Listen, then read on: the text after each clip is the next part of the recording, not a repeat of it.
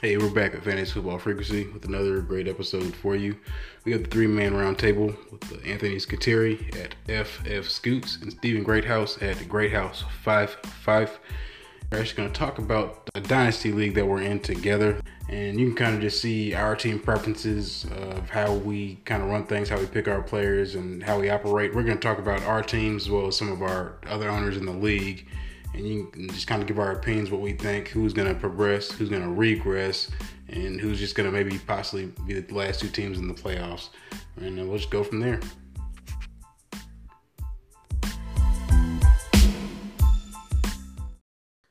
Welcome to fantasy football frequency.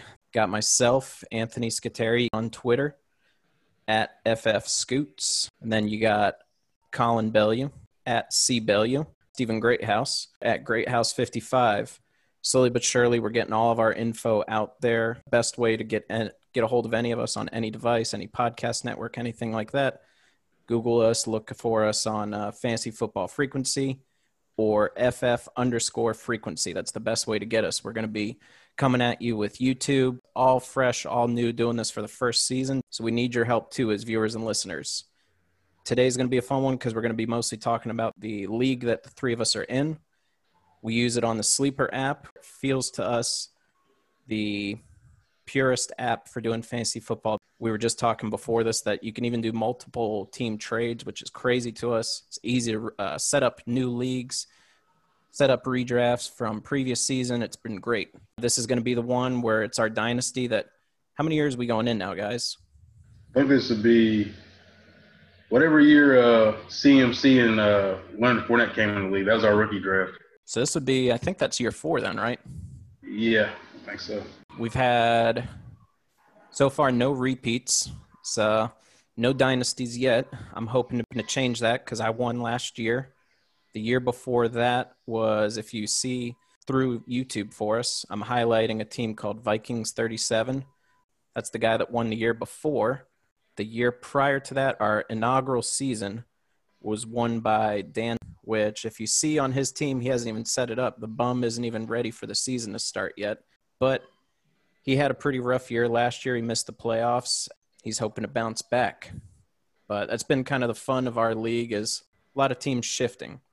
There's been a decent amount each year that if they make the playoffs, don't make it, and guys that don't make the playoffs make it the next year, which has been pretty cool of the three of us, the only one that hasn't made the playoffs every year. Number three of the, these amigos here, which is Stephen Greathouse. He doesn't have too great a luck. Kind of shoots himself in the foot a few times. What do you think, man? I've dealt with a lot of injuries for sure. I mean, and bad self-inflicted. Trade.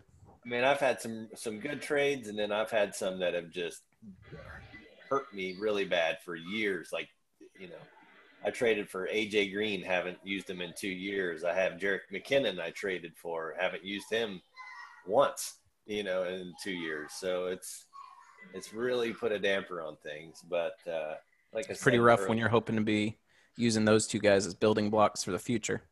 Absolutely. I was like, well, at least AJ Green, he's a little older, but I'll get four good years out of him.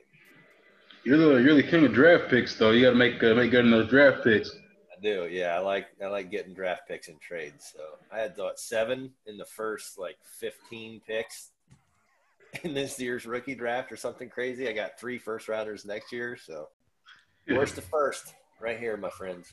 You gonna change your name to that? Nope. Not ready for that, huh? Not yet. All right. Well, for this league, it's a half point PPR, one QB, two running backs, three wide receivers, one tight end, one flex spot, which can be any wide receiver, running back, or tight end. It's not a super flex. And then we go a single defense. Um, for any of those that'll be viewing this through YouTube, our bench is enormous, somewhere between 24 and 28 players. So we wanted to have this league when we've really set it up those years ago, where there would be no one winning off the waivers and we're still able to. That's how deep the NFL is, and then just also how bummy some teams really run theirs. But the great thing for Sleeper, if you do a dynasty league, is when we first started off, we were using other apps, and they didn't have IR spots. They didn't have Taxi Squad, or if they did, you had to pay for it. Sleeper makes all that free. It's great, especially on a year like this. Sleeper opened up all the potential settings you could for COVID and what you need to do for anything. Even in the redraft that I'm going to be running with family and friends, that's free. We just do it out of fun. We don't have big teams, but I still put IR on that because I didn't want someone to draft Christian McCaffrey first, and all of a sudden they're looking to have to drop him because he's on COVID. That's terrible. So those guys, yeah, put him on IR, or anything like that, if something God forbid happens to him. So some of the fun for this league is we've really expanded it out and everyone is able to have as big of a team and as much involvement as they want. For most part, there's I'd say six or seven of us that watch this year round. I don't know, CB, you think I'm being a little uh, little optimistic with that number? Uh, as far as year round, I, I, know I'm on that boat. There's a few of us in here. I know you. I think GH. I think I could probably hit him up for a trade, and he'll kind of have an idea what's going on throughout the year. So I think he watches, keeps up with it few guys are like they're they're just once like the Super Bowl's over with, like they don't care anymore. So just kind of depends who you're asking pretty much. But I think yes, that's a decent number to start with as far as uh, guessing. Yeah, I if you're gonna go into a dynasty, you no matter what, you want to go into it hoping everyone's gonna pay attention to it year round because it's dynasty. That's part of the fun. Is you have that off season, the rookies coming in, you get to do a rookie draft or if it's a keeper league, you get to really pay attention on okay, who's my select guys that I'm going to keep. But it's unrealistic to think everyone's going to watch every single day, constantly checking the waivers, ch- constantly checking the little uh, tape going across the bottom of ESPN.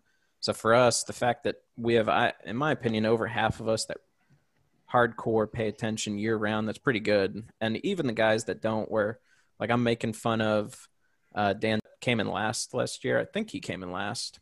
Oh no, no he, that was, that was you. That right. That's right. See, I yeah. I didn't have the info up, but yeah, like he came in. I want to say tenth out of twelve people.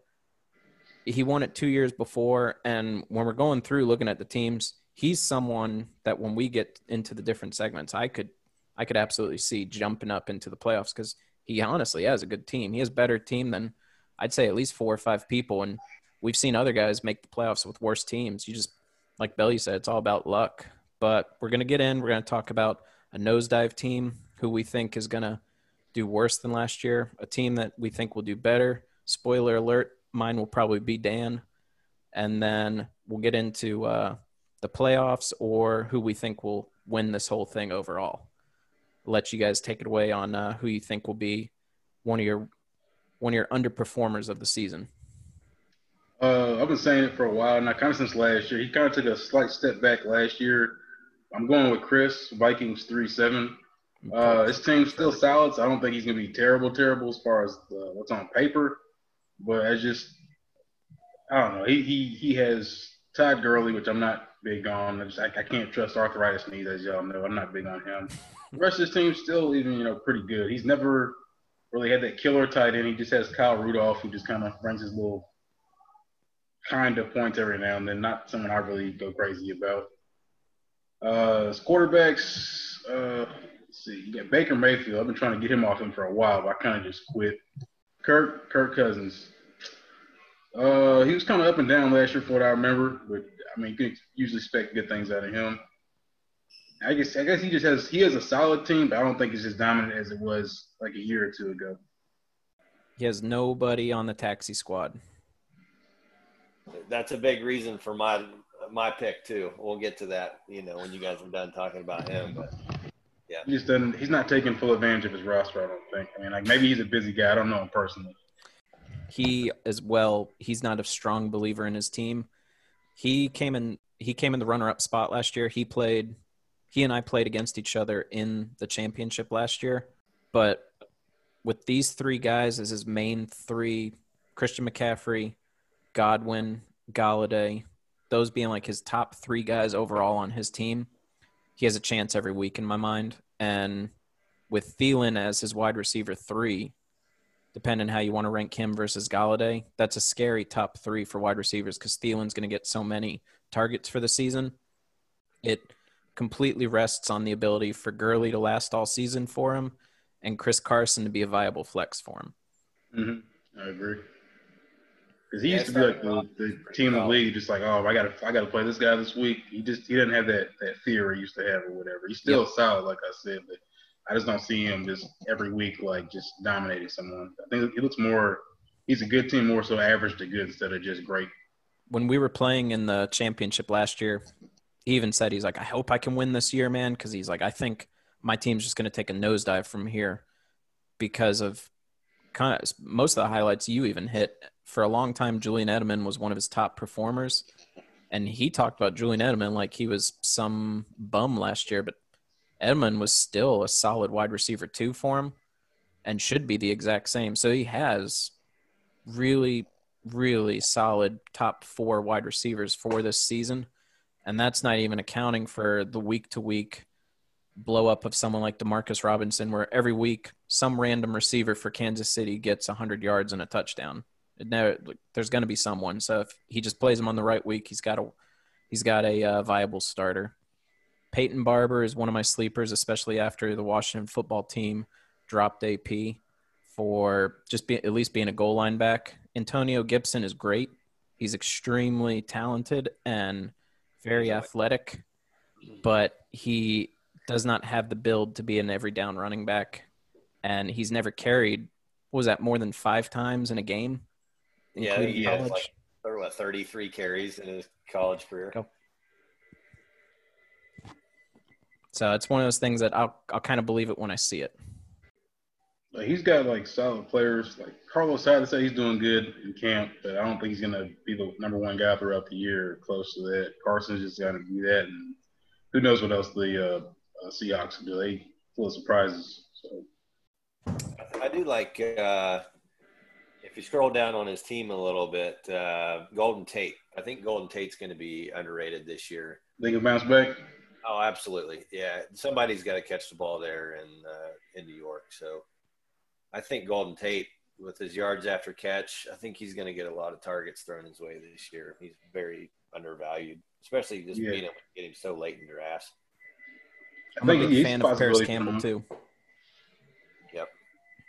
Yep. Sorry, if he takes those uh, those concussions or whatever he had, uh, definitely like Parris Campbell as well. He just all around like type wide receiver. You get the ball in his hands, he'll make something happen. For Sure.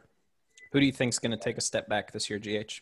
I'm going with Mikey T. Man, he's got uh, no draft picks and no bench. I mean, it is.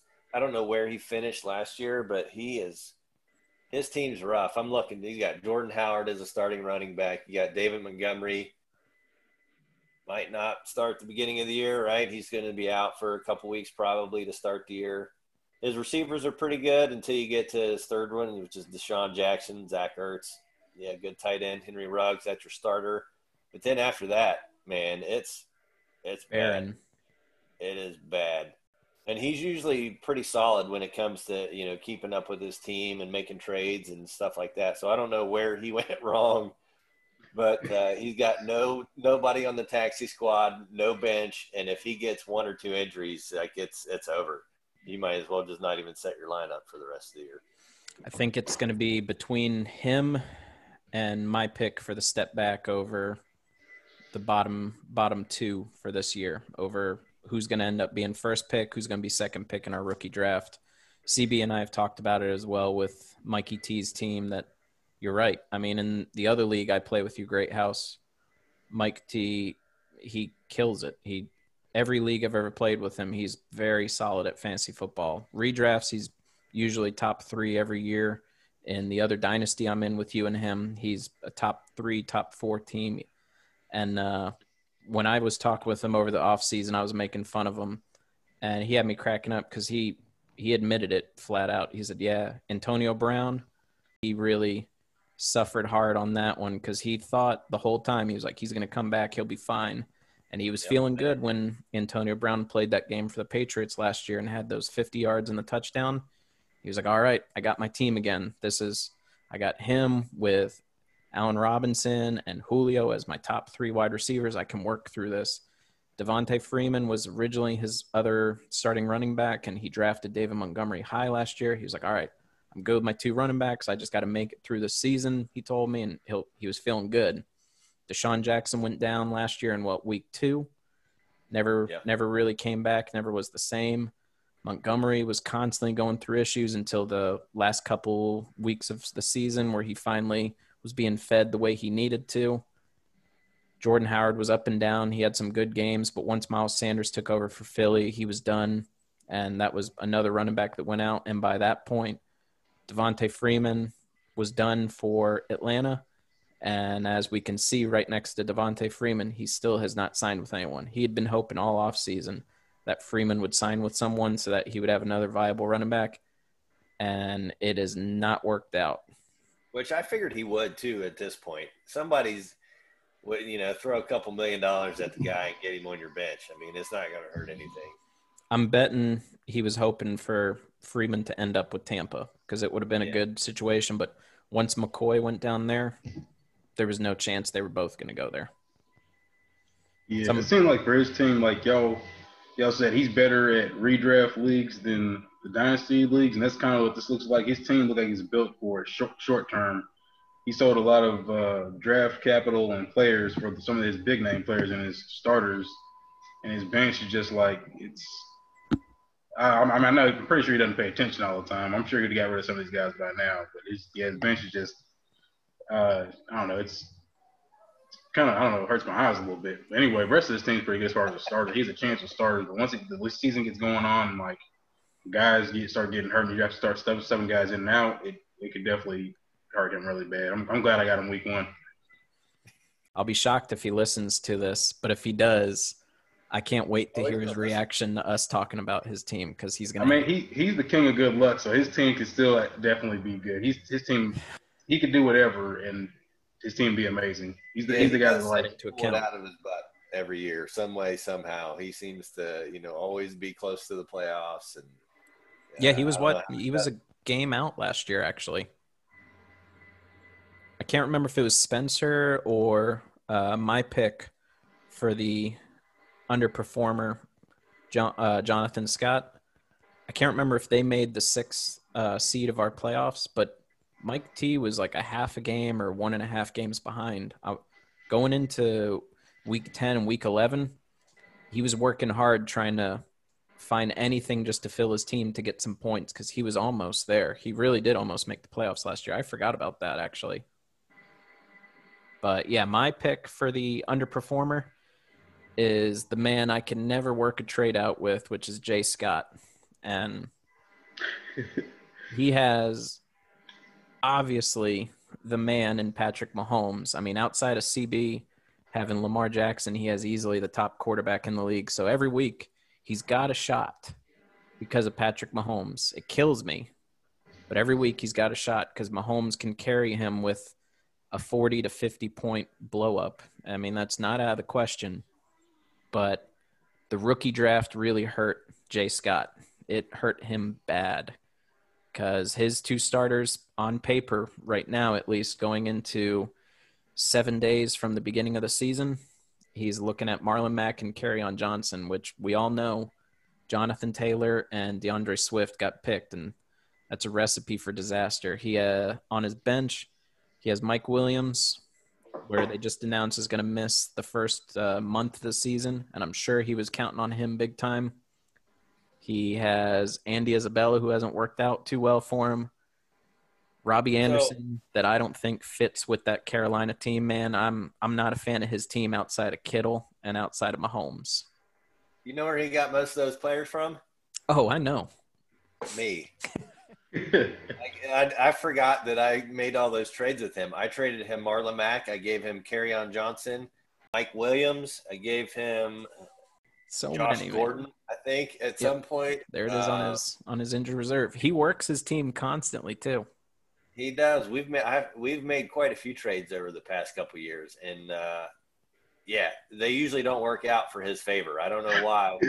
usually the opposite. I'm usually the one that's getting screwed, but for some reason, our trades always seem to work out in my favor, and it's fantastic. Yeah, he he appears to have overinvested in those running backs. I forgot what, exactly what he gave you, but I think he gave you a lot, like some elite receivers or potential elite receivers, and the the actual real life NFL draft just killed him with his two running backs. Derrius Guice killed him as well. I he's he's that, banking yeah. on him to really kind of break out this year, and that's doesn't look like it's going to happen, obviously. I forgot about Uh, that. Yeah. Mahomes and Kittle's like his own two guys. He's he's holding out hope that Hayden Hurst busts out too, and he could be a good guy. I don't know if he'll be able to carry his team. Um, Can I just say something too? This is the biggest part that always annoys me. He didn't even draft Kittle. He didn't even pick up Kittle. it's your fault. Yeah. I'm the reason he has Kittle. He drafted Ricky Seals Jones when we were originally on a different app. And when I went looking for Ricky Seals Jones, he wasn't even in that website's uh, available players. So I said, all right, who's another rookie tight end that no one has on their radar? And I oh, just, no, you did not. yes. Oh, I had no idea.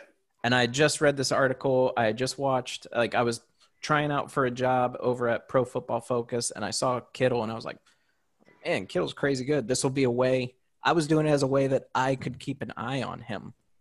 Because I was like, all right, I'll forget this name. Let me put George Kittle on his team. He probably doesn't know who Kittle is. Let me let me do this, and he'll drop him, and then I'll pick him up. And they never dropped him. That killed me. He broke out pretty fast for a tight end. His tight ends usually take some time, but Kittle, Yeah. he came out and just like after a few games, he started kind of rolling with it. I had Njoku and OJ Howard. So I was like, I can't keep investing in young tight ends. And I thought he would take a while. It didn't work. It didn't work. Oh, that that's the biggest thing that always bothers me. And I know if he was here or if he was if he does listen to us, he's gonna laugh because I don't care how much smack he talks. I know in his heart he didn't pick him up, so that's not even his player. He's got some quality young players, but they're kind of kind of iffy uh, as whether they'll be, you know, the guy down the road or whatnot. I like Preston Williams. Uh, I'm not a big fan of the two tight ends, putting a tight end in your uh, flex, but it can work. I mean, you were proof of that last year, CB, that it can work. I had I to do know I it stack tight ends. I keep tight ends on deck. I mean, if you get them enough with those targets per year, it, it, or even just per week, it adds up. So I mean, it's not bad at all. I, I'm adamant about putting a uh, running back in there if you can have a quality RB two or, as my team shows, a, a low end RB one. But if you can't have that, getting those targets with a tight end is pretty quality because they're such big targets. They'll they'll end up with a touchdown every couple weeks. Mm-hmm, definitely. You can just avoid a guy getting zero points. Sometimes it, it'll help. Yep. I do like Darius Slayton on his team. Yeah, that I forgot about Slayton. That's a good that's a good little bit. I like Steven Sims Jr. for the Redskins. I'm not even really a Redskins guy, but he was getting some decent looks towards the end of last year, so he could be a maybe a sleeper pick possibly. Mm-hmm. Who's his uh, taxi squad? Because I know he's. I have his first round pick next year. He traded. He had Darren Waller, and he Oh, traded Waller for what ended up being the Brandon Aiyuk pick, and Uh, okay. Hayden Hurst, that was a good pick to me. I think it was a really good pick or trade. I mean, into Yeah. a pick. Yeah, so I traded him Waller last year. I don't. It was a, it was a package deal. I don't remember what it was, but so then he traded Waller for uh, Hurst and Aiyuk. Basically, that was the main bit for that trade. Yeah, I would have done that for sure. yeah, He he didn't have any picks this year, and he got back in the draft for Aiyuk, and yeah, Aiyuk has a pretty good ceiling what he could possibly do down the line. Yeah, no, he's I he's a quality GM. He knows what he's doing. He just he goes heavy into certain guys. He his overinvesting kind of killed him with the, running backs. Those guys were good. He got the running backs at the time when he got them, but I didn't see them being like elite, you know, killer guys for the next couple of years. They just Same. had injury issues that I didn't really like. Same, same. You, yeah, you and I talking back and forth all the time. You've always told me that about Kerryon. I'm not a giant Auburn fan, so I haven't seen too many Auburn games. I just saw obviously highlights, read about him, and knew he was highly talented and had unlimited potential. And you're one of those guys that if I ever have a question about a college player, I hit you up, CB. And one of the first things you told me was, "You got to be careful with that injury prone." He Those knees, Go he down has those easy. knees. I've never seen a dude so many times, just like in the middle of a game or middle of like running, go untouched and fall on the ground holding his knee. But get back, get back, go get to the sideline. He'll be okay and he'll get back in the game. That's cool. He came back, but it's just like it was a red flag. Like, why is this happening often that, that much or whatever? Yeah. That's how I feel about Matt Breida. Matt Breida looks like he blows out his patella tendon every week. Oh, please stay healthy this year, Matt. Please.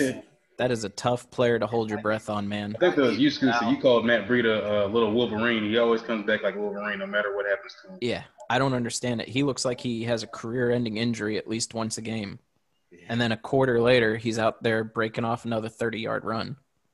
I think Breida could get hit by a car and like be down for like ten seconds and get back up and get back in the huddle real quick. Yeah, they'll take him into the the trainer's tent, and then all of a sudden he comes running back out, grabbing his helmet. if you guys had the to tire prints off. Yeah.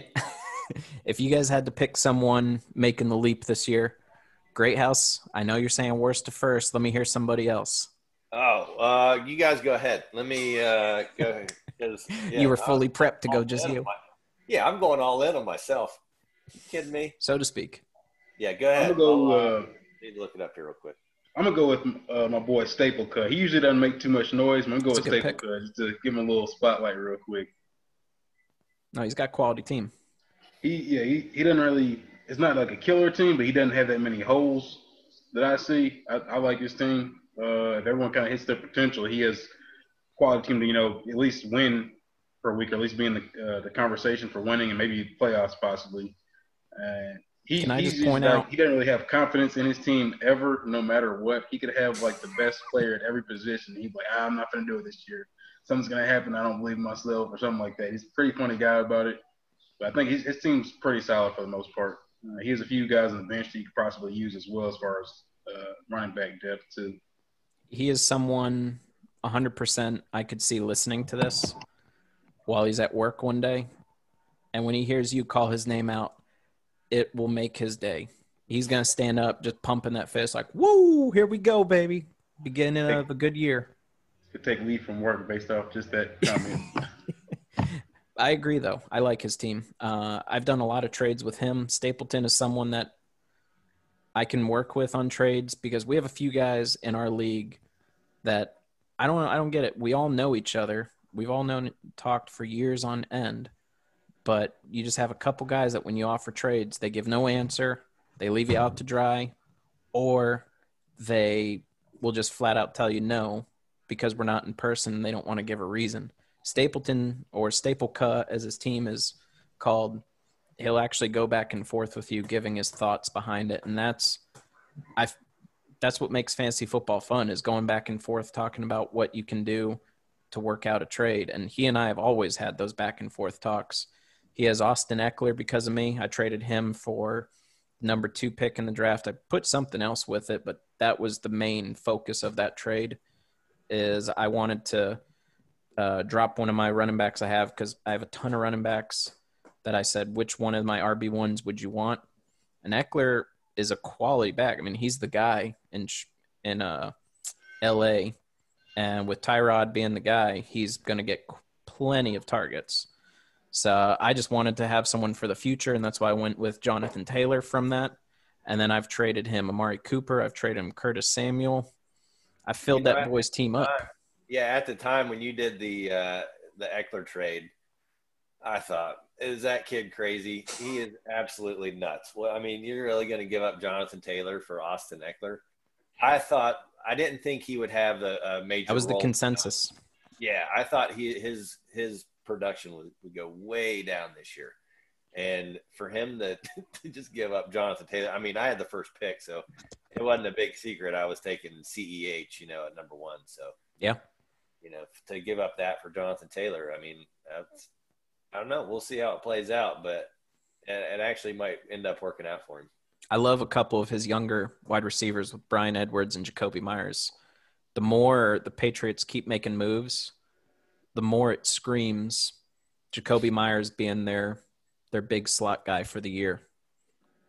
I can't remember what was that. They dropped Sanu. Is that who they cut recently? Yeah, Sanu's yeah. cut. I think it's between uh, Jacob, Jakobi Meyers and uh, I can't say his name, Gunnar Osluski. They've been raving about him a lot. They like so him a lot too. Yeah. Patriots are good for finding good for finding like not known guys and making them known. So. Yep. They love it with all the injuries in the wide receiver room for the 49ers, I went searching for Kendrick Bourne a couple days ago, thinking that he'd have a quality start to the season. Was shocked to see him on Stapleton's team. he got, I, I think he got him last year at some point, just trying to scrape someone up and he just never dropped him. I couldn't believe it. I was like, what's he, what's he doing with this?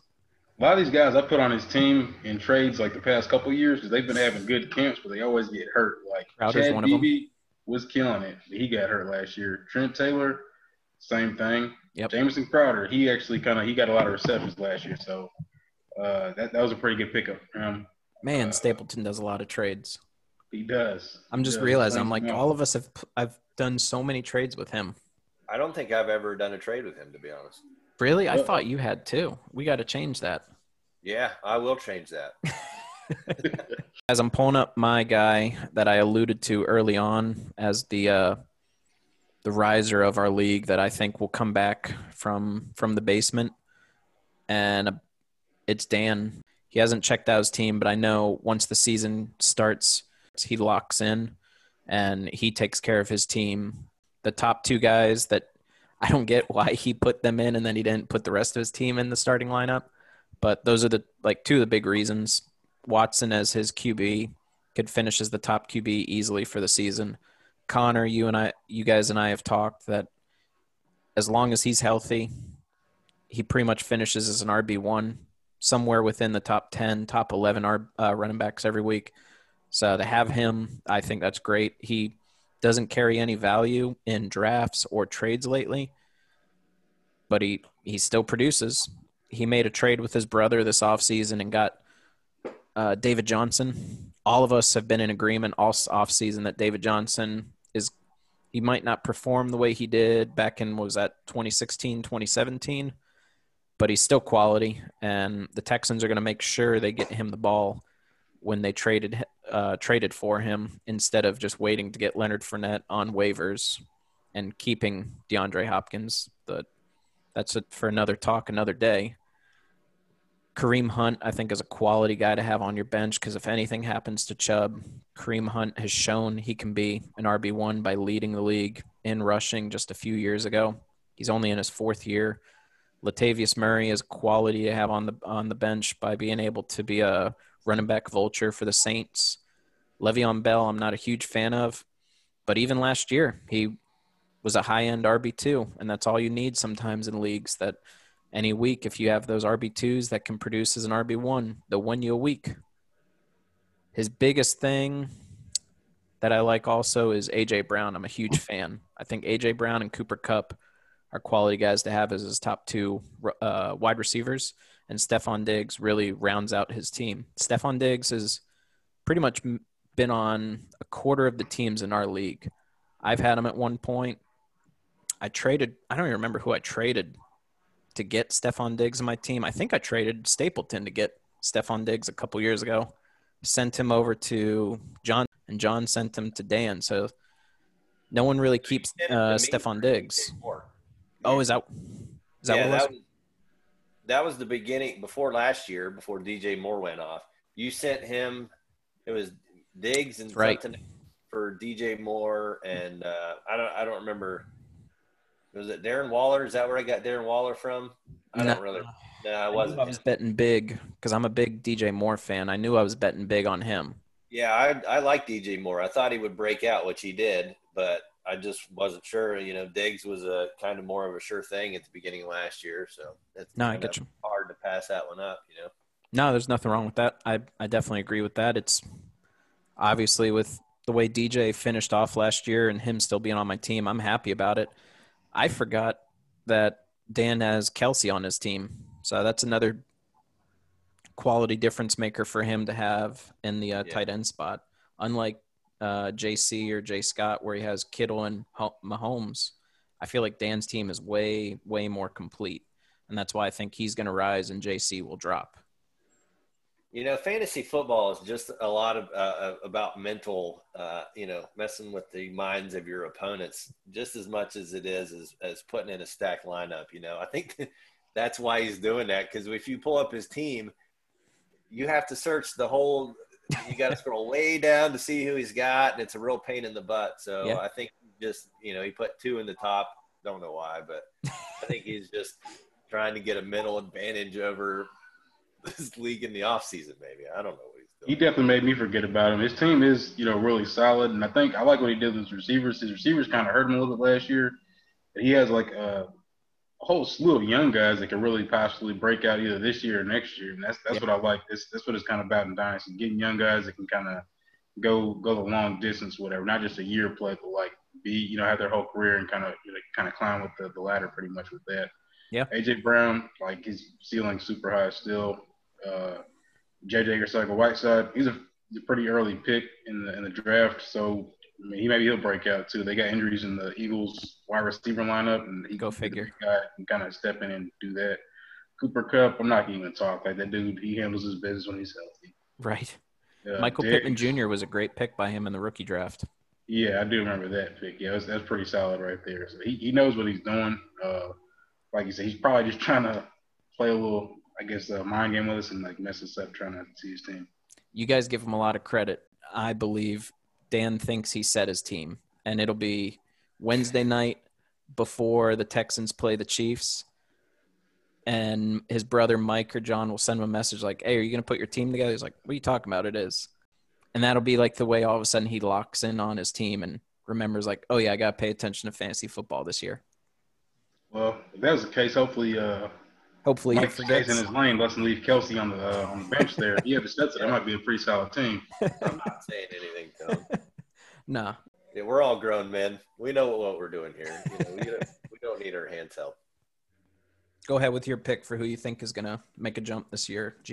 All right. And like I was telling you earlier, man, I'm going with RZ. He has been in the bottom of our league basically ever since we started this thing. Bellew and I, when everything started, Bellew and I had a talk a couple times. Like, does he know what's he's?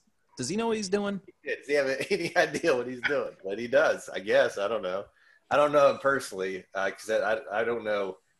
Scoots, you're the only one I think in our league that I know personally that I've uh, you know, through the military and whatnot. But all the other guys, I, have never met in person. So that's a good point. That's wild to me. And you're one of the yeah. most active people in the league, doing trades, everything like that. So that whole myth that you can't do trades unless you're face to face with someone, oh, you're living proof that it's it's a farce. Yeah, but yeah. So looking down at uh, RZ's team, he doesn't have the greatest team in the world, obviously. But like I said, this guy's been in the dumps ever since day one. It seems like I don't know what where it went wrong with him, but if you're while you're scrolling down his team, he does have some fairly decent players. Uh, his bench is not the greatest, but you know with Chubb and uh, even Duke Johnson as his in his starting back or uh, running back two slot. He, I think Duke Johnson's going to have a pretty decent role this year uh, especially if David Johnson goes down. Yeah, so looking at his taxi squad, he's got D'Andre Swift, who I think is by far and away the best running back in Detroit. And I think it, it, it, might be like a Kamara situation when he came out. He wasn't picked high as, or he was picked higher than Kamara was, but uh, it might take an injury too for him to get really the, the workload that he deserves there in Detroit. Um, I, I think by halfway through the year, he's going to be in your starting lineup every week. Mm-hmm. Uh, and another under underestimated rookie this year, and I don't know why he's going under the radar is Jerry Jeudy. I know Courtland Sutton is there in Denver. He's, you know, his other starting wide receiver. Eh, yeah, he's good. He's a good talent. But Jerry Jeudy coming out of uh, Alabama, his route running ability, his separation ability, his catch rate ability. I mean, it was off the charts, and, and he just fell in a bad situation. And I think, like I said, by about halfway through the year, he could be in your starting lineup every single week as well. So he's got two potential every week starters sitting there on his taxi squad. And, uh, you know, throw a couple more pieces in there, and I think he's got a fairly decent shot at making the playoffs as long as his guys stay healthy. Even though Miami just traded for Lynn Bowden Jr., he's not going to do anything for Miami pretty much for this year. And the Dolphins, living in Florida right now, the Dolphins have been talking like they found a diamond in the rough with Malcolm Perry. They love Malcolm Perry. Like they found their new slot receiver. They are they're talking him up big time. So I mean that when he made that pick, I remember I had to Google him because I was like, I'm I don't know my college players like I've told you that CB knows them. I had no idea who it was. So when he picked him, I was shocked. I was like, someone someone had to have gotten in RZ's ear and told him to pick up Malcolm Perry because I'd never heard of him. And yeah, Miami's crazy about him, saying they got their slot receiver. They love him.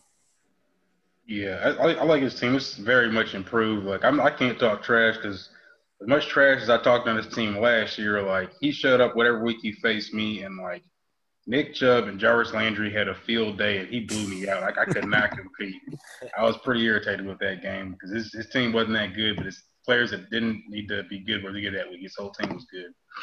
Uh, yeah, he has like solid players overall. Uh, his running back depth could probably use a little work. His receivers are I like his receivers honestly. Yeah. His tight end, I'm not crazy about.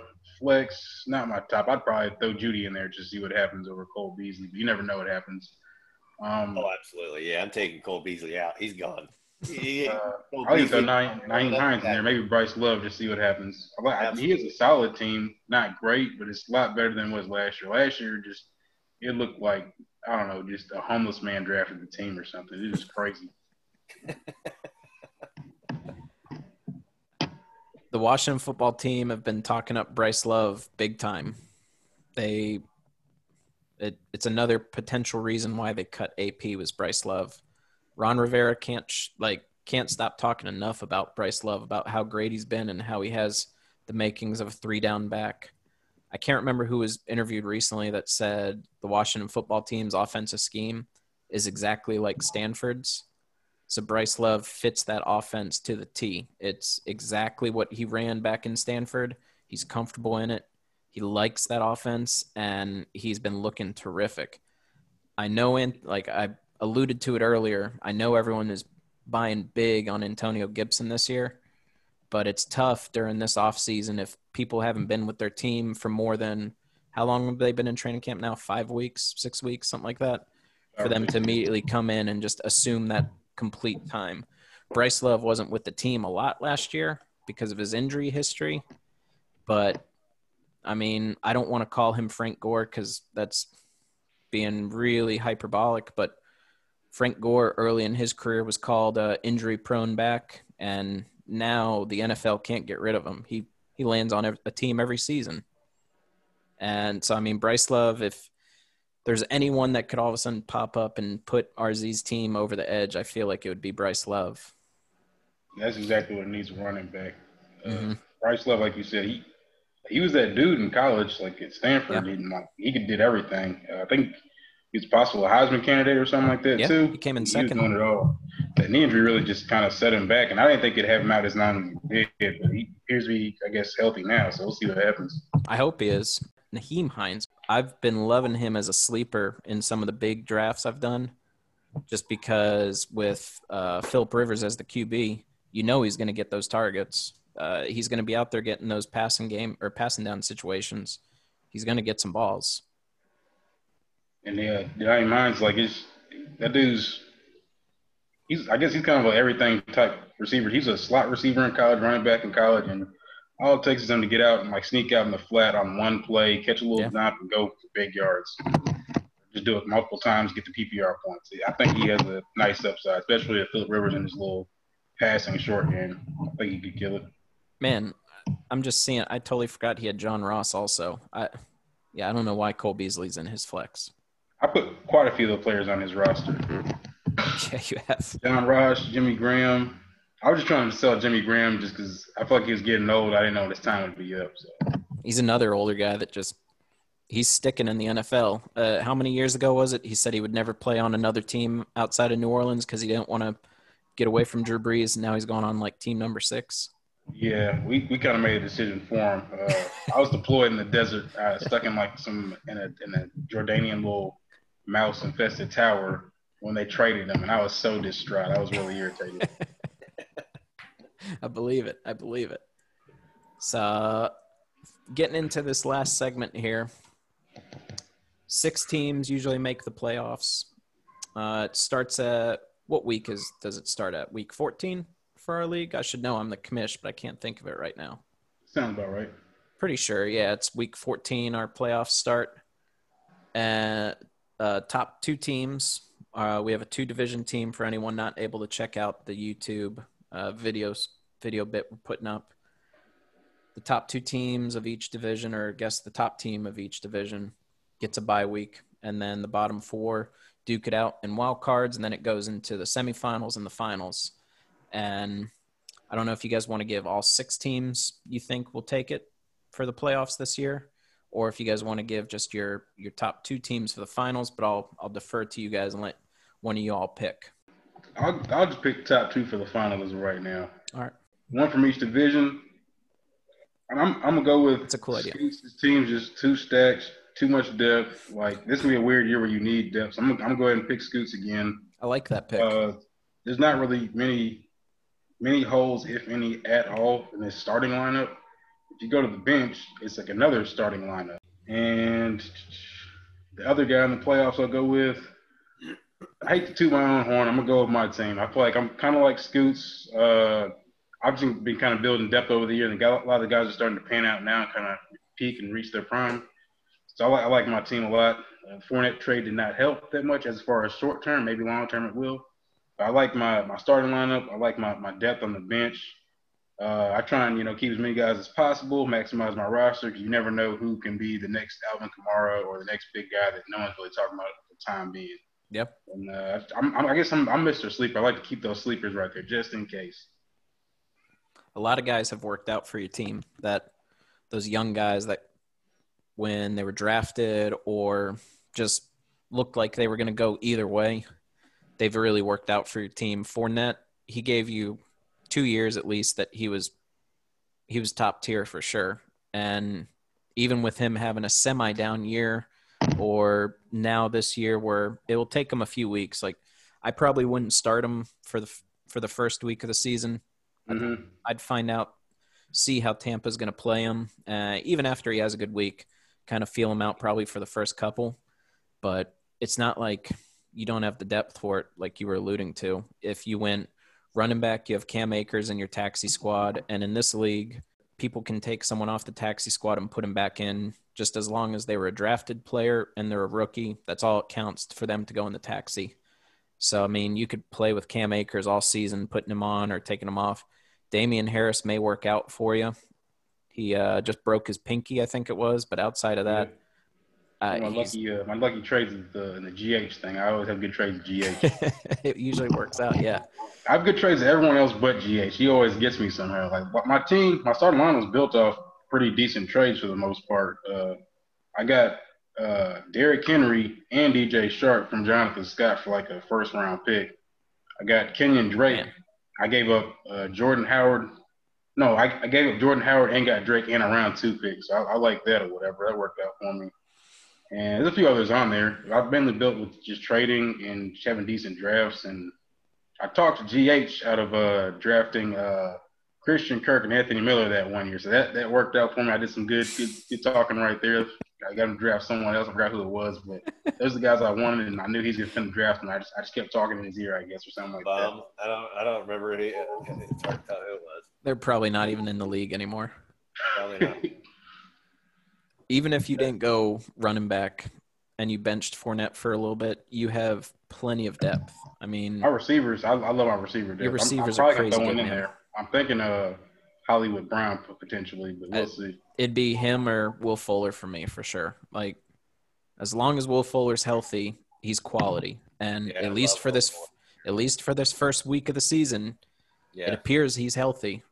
Mhm. So I mean, yeah, I it it'd be a tough call for me between those two. I'm just glad I had him in there last year for that 50 point game he had. I, Yeah. If I'd had him on the bench, I would have spiked my phone like it was Gronk or something. I think I play. Did I play you that week, CB? And like, Nah, I, I played uh one of the Teshlog trio brothers. I think it was Okay. John. because I knew. So last year, even though I won the league, I'm pretty sure I went 0 and 6 to start the season, and it became like after the third week, it just became comical because I know I played you one week, and I think the two of us scored close to 200 or over 200. And for any of those that are taking a look via YouTube on it for what the projected points are, Bellew and I are the top two projected teams at 124, and Bellew's projected. Where did I go past you? 118, and you and I scored close to or just over 200 points one week, and the rest of the league scored like 150, and I was so pissed. I was like, I can't buy a win. What is going on? but that's just how fantasy football is sometimes, and that's what I like. I agree with your pick. It, if it's not between you and I, if I was hard pressed and I had to pick someone else, oh man, that's tough. Let me let me really look it over, and I'll let I'll let GH go because I'm gonna try and get fancy and not pick the same thing as everybody. Yeah, that's, that's kind of what I was looking at too. I mean, I could see, uh, I could, you know, Chris has a really good team. Um, Vikings. Maul, yeah, he's got a really good starting lineup, and then uh, Steve Mo and Whistles three seven are definitely uh, some sleepers right there, contenders. Some teams to watch. Those were exactly who I was thinking too. Yeah, so Chris was in the the championship last year, so he obviously you know wouldn't take much for him to get back there. Um, I like my team. I, I still think I'm probably about a year away from really competing, um, but it could absolutely happen this year. I mean, I've got I'm about one running back short, I think, from having a fairly good starting lineup. I mean, I got Ronald Jones in there right now, which is decent. Um, Why is Sammy Watkins in your starting lineup? Oh, I, he I put him in there a while ago. Week one, man, week one, he's going to score like 36 points. Watch. I mean, that is true. He is the week one champ. Yeah, so I mean, I don't really have. I mean, I have a couple rookies I might be able to throw in there. I've got CeeDee Lamb, Rager, Mims, Ke'Shawn Vaughn, which I thought would be a better draft pick than what it actually turns out it's probably going to be. Uh, and then I do have Antonio Gibson sitting there at the bottom. So I've got a pretty good taxi squad waiting to just be called up, you know. Yeah. I'm just hoping and praying one or two of them pan out. That's all I really need. At least just two out of that that whole list. Yeah, I mean that's very doable. It's very doable. But, Man, you're yeah. Hopkins and Beckham, if they work out with uh with their teams this year, you definitely have a quality team. I mean, Andrews was the tight end four last year, and he was only on the field for 46% of the Baltimore offensive snaps last year. So Andrews, it, he's sustainable. Those points he put up last year, he's a great tight end for you to be starting with. Aaron Rodgers, I mean, the name says it all. Edwards Helaire should absolutely be an RB1. He's being drafted like it. He belongs there. Yeah, I'd be I'd probably be playing the matchup game every week with Ronald Jones, Antonio Gibson, or really trying to trade for someone to be your to be your next RB. Yeah, it's probably what's going to have to happen. I don't know. I don't know when it's I'm going to pull the trigger, but I don't know. I like to wait until guys start uh, proving what they can actually do, and then you get more value out of them.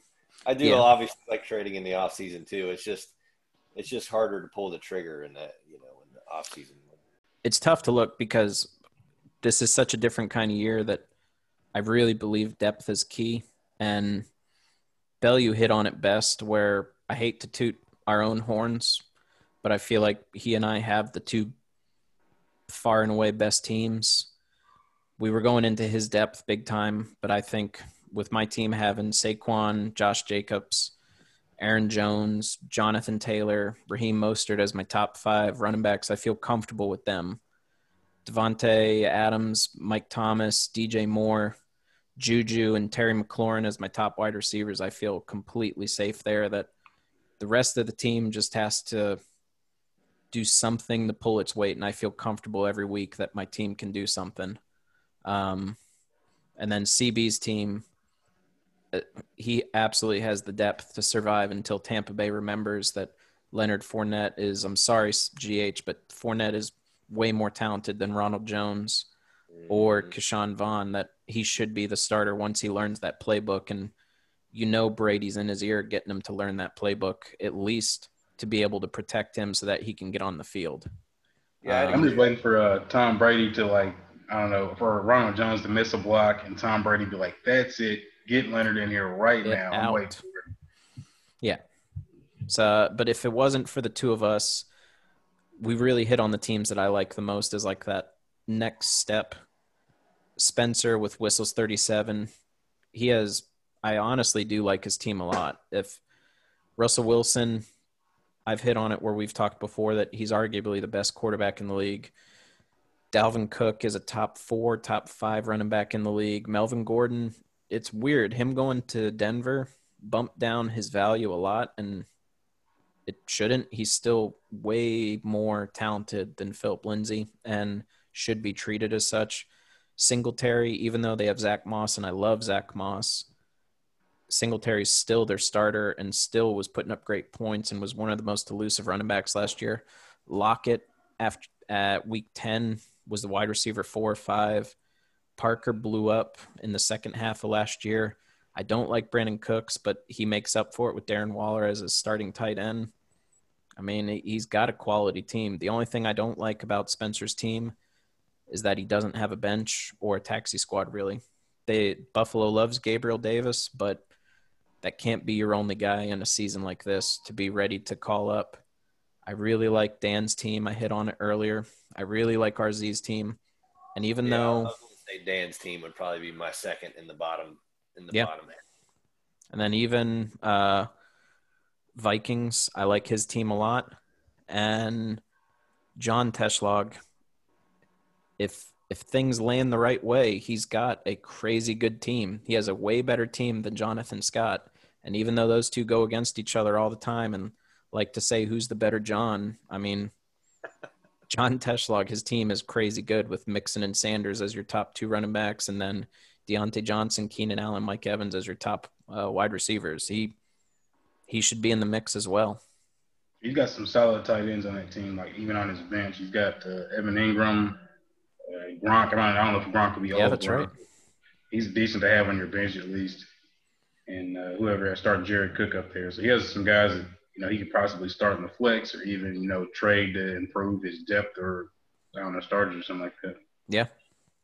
If Roethlisberger comes back and is a sh- even just a, a semi form of Roethlisberger, he's good to go for the season too. Like with his top two QBs, he's absolutely top, good to go. But I think we've really hit some great points on who we think will be coming down a notch, bumping up, and ready to compete with Bellew and I. Even though we won't have a worst for first with GH, we still have some guys that will all compete and then I think we really covered who we would uh who we could be going against in the playoffs. What do you guys think? Yeah, I think we did a pretty good job. I got to touch on Mohan's team again. If I feel like if we don't talk about his team, his team will be good. So you got to talk about a little bit and just put more on him to do good. He is a pretty solid team overall. Decent depth. Uh, he's not lacking in the quarterback position by any means. But everyone, you know, everyone's startable right there on his, you know, his, uh, his starting lineup is decent right there. Uh, I don't think he has like that many bad holes or whatever. He could he could definitely put some wins together throughout the year. Not for sure. He he has QBs for days, but he does. I mean, at the end of the day, he has Zeke and Ingram as his top two running backs.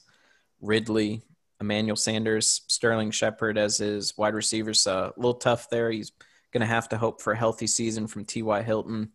He's going to want to hope that Matt Breida does something for Miami or Chris Thompson does something for Jacksonville. Who else has he got down here? Deebo Samuel, whenever he comes back healthy, will obviously go up to his starting uh, to his starting lineup. And then who's he got down here on the taxi squad? Uh, Justin Jefferson. That's who I was forgetting. Once he starts putting something together for Minnesota, he'd he'd be a quality wide receiver for him as well. And then if he ever decides to trade one of his wide rec- or his uh, his QBs, he'll be good to go with trying to fill out his team a little bit more. Yeah, is there anybody we haven't talked about? I mean, we came into this basically saying, "All right, we're not going to talk crap about Mohan for the entire hour." And there it is. That was legit the first time we mentioned the guy. I went out of my way not to talk about him. Yeah, I think we all did. Right. Yeah, his his uh, ridiculous back-to-back quarterback picks in the uh, rookie draft this year. I That's think that. I was right behind him. I was happy as all get out that he took quarter, two quarterbacks. Did we hit on everybody? it looks like it. Yeah. I think so. I Yeah. like. I, I'm not gonna talk trash. If I talk trash about people, they they have a good week against me. because if it's the RZ thing, so I'm with you on that. Yeah. let them my trash talk, and I'll talk trash after it's happened. That's true. All right. So real quick before we get off here, so what's the worst? uh, What's the worst trade you guys have seen in our league so far? Because we've had some really bad ones. Work. Uh, it's I'll, that's my boy Jonathan Scott, the uh, the first round pick for uh, Keelan Cole a couple of years back. Oh, I don't Kinda remember. hooked Skeets up. Yeah, I was when they did it. I think Scoot showed me the trade before he accepted it. He's like, "Is there something I don't know or something like that?" It's like, you know as much as me. I don't know what's going on. He accepted it, and it worked out in Scoot's favor big time. I It's thought what- like Jonathan had like just seen something crazy on Twitter or something, and just had to happen or whatever. Wow. That- There was one preseason that, yeah, or like beginning of the season, I got a first for Keelan Cole. And then um, I can't even remember the running back's name that he was with the Raiders. He had an amazing, amazing preseason. Went on the IR, came back the next year and was uh, had gained weight and couldn't make the team, and he's not even in the league anymore. I can't remember his name, and he was just he looked like walking muscle milk when he was on the field that first year, and I got a second round pick from from JC for him too. I know you're. I forgot his name. So I know you're talking about. That's that's just kind of says how much that we don't even know his name. Yeah. And both of those trades, anytime I get an offer like that, which is rare, especially these days, now that my team is where it's at, I don't get those offers anymore. Yeah. But whenever I do get those, yeah, I immediately I'm like looking on Twitter, like, what is going on that I don't know? Or I message you, or I remember I messaged Spencer and I asked him the same thing. I was like, is this, is there something going on that I'm not aware of? Did the rest of the team get hurt and he's all they got now? And yeah, it was the same deal. He said. He's like, I don't know, man. I would take that in a heartbeat and run. Yeah, I wouldn't even think twice about it. I, I would hit that button faster than my, you know, I'd hit it 15 times if I could. Yeah. I can't think of anything atrocious outside of those two. And I try to go out of my way to not be known as that guy with the trades. But everyone has their opinion of trades regardless, where they think, oh, this guy's taking it, taking him to the cleaner, or nope, it's actually this guy getting taken to the cleaner. But I try to make it even or at least talk to it. And that's why, like, even when I've sent you trades, GH, I've tried to talk it over on what I'm thinking. But yeah, those were two that when I they came my way, I was happy to accept. What about you, GH? What have you what what comes to mind when you think a bad one? Oh, in this league, I, I've I've had some really bad ones myself personally. I mean, like I said earlier, I traded Kamara for uh, um, McKinnon and something else, and then I gave away a first round pick in that trade. I mean, I got a. Uh, it was I think it was pretty even at the time, but I think everybody that I got in that trade got injured, and I've never been able to use them. I think that might have been the AJ Green trade as well. I can't Probably. remember, but it was yeah, it might have been AJ Green too. CB last year, he he wanted uh, um, Rashad Penny. What did you give me a first round pick? I think for Rashad Penny. I got. Uh, I gave you a round one pick for Penny and Herndon, so I'm still holding out hope with those. That's right. That's forgot first that. round pick, so maybe once he gets fully healthy, he'll find a role somewhere in that team or another team. I don't know. I It looked like to it was working out for CB for a while with Penny coming along. Yeah, because he, he was actually Well, starting to kind of like yeah, take the role away from Chris Carson there. That's that's the reason I got him from you. I was trying to get him for his price got too high, so I'm holding out hope on that. Yeah, I think you will. Uh, I was yeah. In I was defense of that- on for years with Penny, thinking open and praying, open and praying that that this is finally the time they let loose on Penny, and man, he just he just didn't happen. And uh, I didn't. That's definitely not the worst trade I've ever seen, but that that's one of the most recent ones that I can remember. it's it's hurting a little bit right now. I'm just trying to heal it up real quick. In, in defense of that, I did got get Austin Hooper from you Why for can't like peanuts. I forgot exactly what I gave you, but it was for peanuts or whatever. I got them really cheap because no one like really It was a thought about it. So That's it. It was a defense. yeah, it was a Jets Yeah, defense Hooper and for- some it was back. like I the think. Jets. Yeah, that's awesome. I don't I don't remember that. But at the trade all. time, Hooper wasn't doing anything. Yeah, it's true. That was in the that was before uh, the year started last year, and Hooper, you know, he he was a you could flex or you know you could put him in there on bye weeks and stuff, or if your normal guy was out, but he was definitely not a top three like he was at the beginning of last year. So Yeah, he, he just flashed every now and then, and I, I was just kind of watching his coaches, seeing coach tendencies, and that's when I was like, I got to get this guy real quick. I'm gonna get him for cheap too, because uh, GH probably hates him right now. So I'm gonna see if I can get him and see what he says. Whatever. Finally accepted a trade with him. It took me a while to get him from you, actually. Now I think of it. That's awesome. That that's where uh, your knowledge of college players has really come in and helped you out for sure. Yeah, kind of knowing his tendencies. I remember I traded Chris Hogan and something else to Stapleton for Stefon Diggs. And everyone was torching Stapleton for doing that trade with me. I was like, nah, don't worry about it. You'll be fine. You'll be fine. And then Hogan got hurt and was out the rest of the year and then never stayed on the team after that. And I was like, don't worry about it. Just move on. that's that's you got to kind of look at guys' age and like their regression. If they're starting to regress a little bit, like is, is he gonna get back to being a good player or whatnot? Because eventually guys are gonna fall off, whether it's pre thirties, thirties, or after thirties, and Hogan kind of started falling off after that. Nah, for sure. Uh, appreciate y'all doing this again. This was fun. All right, no problem. Fantasy football frequency, like, subscribe, listen. See you. See you. All right, everybody. Thanks for listening. Before we go, we got to give a shout out to one of our sponsors, and that's the Anchor app.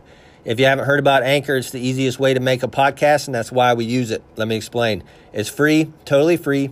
There's creation tools that allow you to record right from your phone or computer. This has made our creation process super, super easy. Anchor will also distribute the podcast for you. This helps your podcast be heard on Spotify, Apple Podcasts, and many, many more. They help you make money from your podcast right away. This has been everything we've needed to make our podcast all in one place. Download the free Anchor app or go to anchor.fm to get started. See ya.